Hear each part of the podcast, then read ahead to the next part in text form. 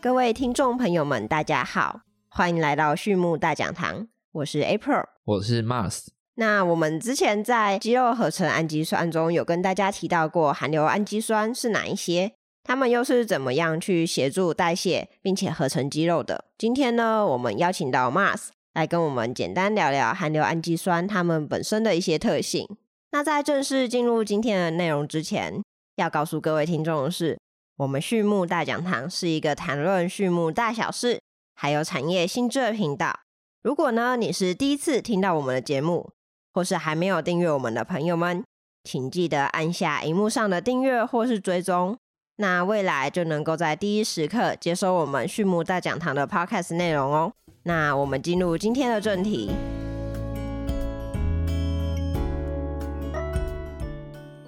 首先呢，我想要先请 Mars 告诉我们，所谓的含硫氨基酸，它们是怎么样去定义的？那我们实际呢常见的含硫氨基酸又有哪一些呢？嗯，含硫氨基酸其实顾名思义，就是在这个氨基酸的结构里面含有硫的这个分子。那像是我们常常听到的，就是单氨酸，也就是甲硫氨酸，以及半胱氨酸、胱氨酸，它都属于含硫氨基酸。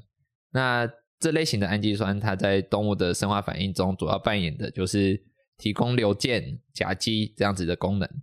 那像是在我们人身上的话，可能比较常看到的地方，就是指甲跟毛发当中，就有很多的含硫氨基酸。那这样子的话，除了在我们人类的指甲还有毛发上面，在其他动物身上，还有哪一些地方会含有含硫氨基酸呢？那像是甲硫氨酸的话，它在生理代谢中，它可以提供甲基，在很多蛋白质合成频繁的地方，其实都扮演非常重要的角色。像是在肌肉啊、呃，猪只它的毛发、那家禽的羽毛，它们的合成生长都需要这些含硫氨基酸的参与。那另外，含硫氨基酸也会参与一些胆碱。肌酸、肾上腺素、DNA、谷胱甘肽等等许多重要的化合物的合成。那另外也由于含硫氨基酸，它可以提供硫键，所以在维持动物的结缔组织的完整性方面，也是扮演非常重要的角色。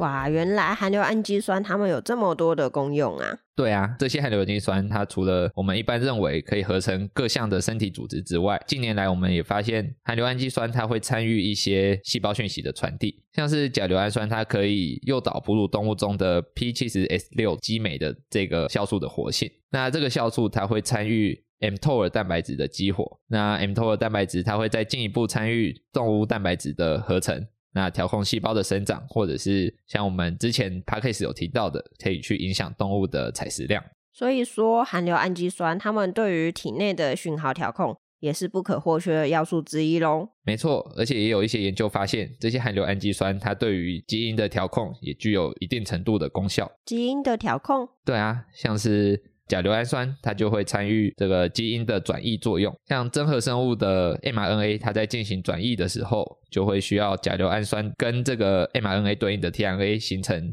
甲硫氨酸 tRNA 这样子的复合物。那这个复合体会再跟 40S 核糖体去做结合，那才会开始启动 mRNA 转译的程序。那另外也有研究发现说，甲硫氨酸除了我们刚刚提到的 mTOR 蛋白之外，那也可以诱导类胰岛素生长因子，也就是 IGF-1 的表现。那半胱氨酸则可以调节转录因子 NF-κB 的活性，那可以让它去参与细胞的增生，那调节免疫以及动物的发炎反应。没想到小小氨基酸在体内居然参与这么多事情的运作呢！一下子参与身体的组织，然后接下来又是讯号传递，最后还有它们基因的调控耶。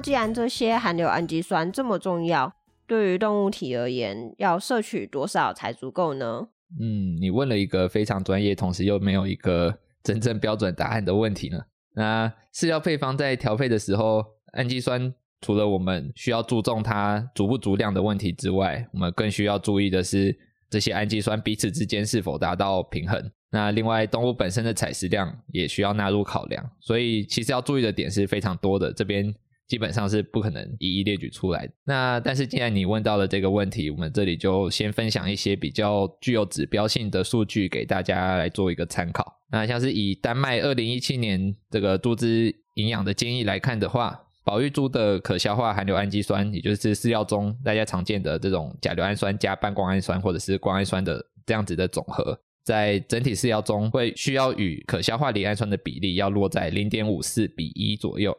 也就是说，饲料中可消化离氨酸没有一百克，含硫氨基酸的总和就需要有五十四克。那如果是在生长肥育猪的话，含硫氨基酸跟离氨酸的比例大概就会需要落在零点五六到零点六一比一。那当然就是视这个猪只的身体状况跟它的年龄或者是体态来去做调整。如果是在母猪的话，像怀孕母猪，它可消化的含硫氨基酸与离氨酸的比例则需要落在零点九七比一左右。在家禽的话，甲硫氨酸它是家禽的第一限制氨基酸。其实我们只要看到有长羽毛的动物，它的甲硫氨酸基本上都是第一限制氨基酸。那根据二零零四年中国家禽饲养标准的建议来看的话，蛋鸡在产蛋高峰的时候，可消化含硫氨基酸的需求量需要占到总饲料的零点六五 percent。呃，肉鸡从零周龄到六周龄，那一样就是看品种以及看你的饲养需要的时间来去做增减。那它所需要的可消化含硫氨基酸的需求，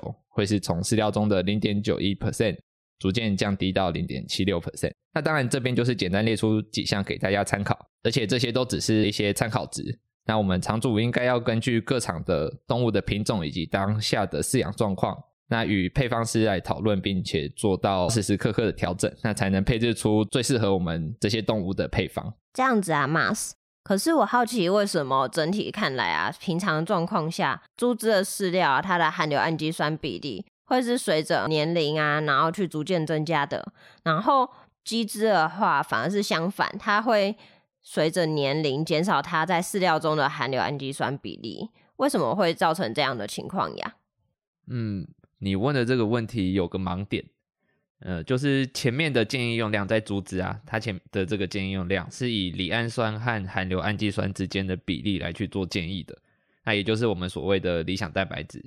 而在鸡只则是以含硫氨基酸在饲料中所占实际含量来做建议，那它是一个实际的比例，那也是实际的含量，所以它们两个并不能直接这样子做比较。那另外你也问了一个蛮有趣的问题，我想很多听众其实应该也会有相似的疑惑，那就是为什么随着动物的年龄增长，那饲料中的氨基酸或者说我们的粗蛋白的用量反而会逐渐的降低呢？那这个其实跟动物它在不同的阶段的采食量有很大的关系。我们想想看，从二十公斤刚出保育舍的猪只，它采食量大概是每天九百克，到上市前它的采食量每天会达到。三公斤左右，那采食量足足增加了三倍多，但是氨基酸的需求量的增加并没有这么巨幅的提升。那这个主要是因为动物它在年幼的时候，它的器官组织甚至是它的生理系统都还在发育，那对于营养分的需求是很大的。那对于成猪或者说大猪来说，它们的氨基酸或者是蛋白质的利用，则多半是用于肌肉的生长，那相对来说它的需求量就没这么大。那因此我们可以观察到。从动物小时候到成年，它的蛋白质在饲料中所占的比例是会逐渐下降的。那当然，这边我就是针对 April 你的问题来做简单的描述。那未来有机会，我们可以再针对不同动物的不同阶段所需的营养浓度跟组成，来和大家做分享以及讨论。原来如此，所以说猪只跟鸡只它们年龄的增长来说，它在饲料中的含硫氨基酸比例其实都是逐渐下降的，只是他们在比较的过程中使用的氨基酸不同，所以才会有这样子的差异。好，那谢谢 Mars 的分享，我懂了。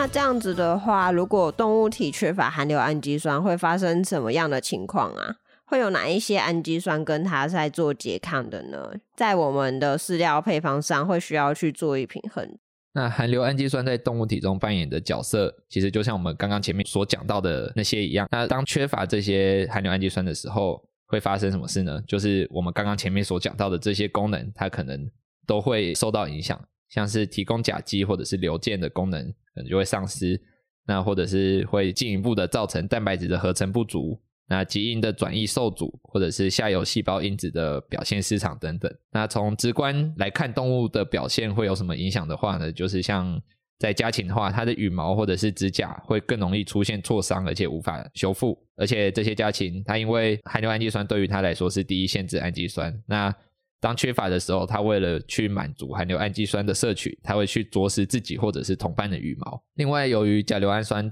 它会参与肌肉的生成，维持细胞组织的这些生理功能，那也会去调节氧化还原的环境。所以缺乏的话，也会造成动物的食欲下降。所以说，在猪只中，如果缺乏甲硫氨酸的话，也可能会造成它肠黏膜的受损，那生长发育不良、脂质过氧化或者是繁殖障碍的现象。那你刚刚还有提到的这个拮抗的问题呢？那由于含硫氨基酸在吸收的时候，主要是经由中性的转运系统，那相对于碱性的转运系统及酸性转运系统来说。中性的转运系统是快上许多的。那这边大概讲一下，就是碱性的转运系统，它主要运输的是赖氨酸跟精氨酸。那酸性的转运系统，它运输的是支链氨基酸，也就是呃白氨酸、异白氨酸以及缬氨酸。那由于中性的转运系统，它的吸收速度比较快，所以比较不容易会出现在以这个系统来做吸收的氨基酸会有相互拮抗的现象。那其实我们可以想象成，呃，吸收的路径是一条高速公路。那中性转运系统的这条马路很宽很大，那你上面的车再多，它其实也不太容易会有塞车的现象，也就是我们不不太会出现拮抗、吸收抑制的现象。那碱性转运系统跟酸性转运系统，它们的这个道路相对来说就会小很多。那你一旦某一种氨基酸含量过多，那其他的氨基酸它就会塞住，就会出现的吸收不良的现象。虽然是这样子讲，但是也是有一些实验发现说，含硫氨基酸如果摄取过多的话，会导致血浆中的羟丁氨酸的浓度会下降，那也会进一步造成生长抑制的这种中毒的现象发生。所以说，其实氨基酸在使用上有很需要注意的要点，是真的很多啦。简归一句话，就是在满足动物的需求的同时，那我们也需要去注重各类氨基酸互相之间的比例。在调制配方的时候，并不是简单的说我们可以从单一种氨基酸去做调整，那来去调整整个配方的。所以说，含硫氨基酸它其实主要是会参与了我们动物很多的生理系统的调节，那对于动物的生长及健康都是非常重要的。基本上在使用所有氨基酸的概念都是一样的。那我们要了解它的作用机制，那它们之间相互的作用，它们之间的关系，那以及它们使用的比例，通盘了解之后，我们才能真正的发挥这些氨基酸的价值。那如果对于氨基酸的使用有不了解的，那其实我也是推荐大家可以去台湾养猪国民学校里面来去做询问。那相信他们的专业都可以帮助大家来去做到解惑。好，那我们今天的分享就到这边。那另外呢，如果你在聆听的过程中有疑问或是听不清楚的人，可以到我们 YouTube 频道开启中文字幕，协助理解哦。那最后最后，再次感谢大家的收听，还有 Mars 今天的分享。对于畜牧大讲堂有兴趣的朋友们，也欢迎来订阅我们。有问题的话，也欢迎留言或者透过简介中的 email 与我们联络。我们下次再见喽，拜拜！谢谢大家，下次见，拜拜。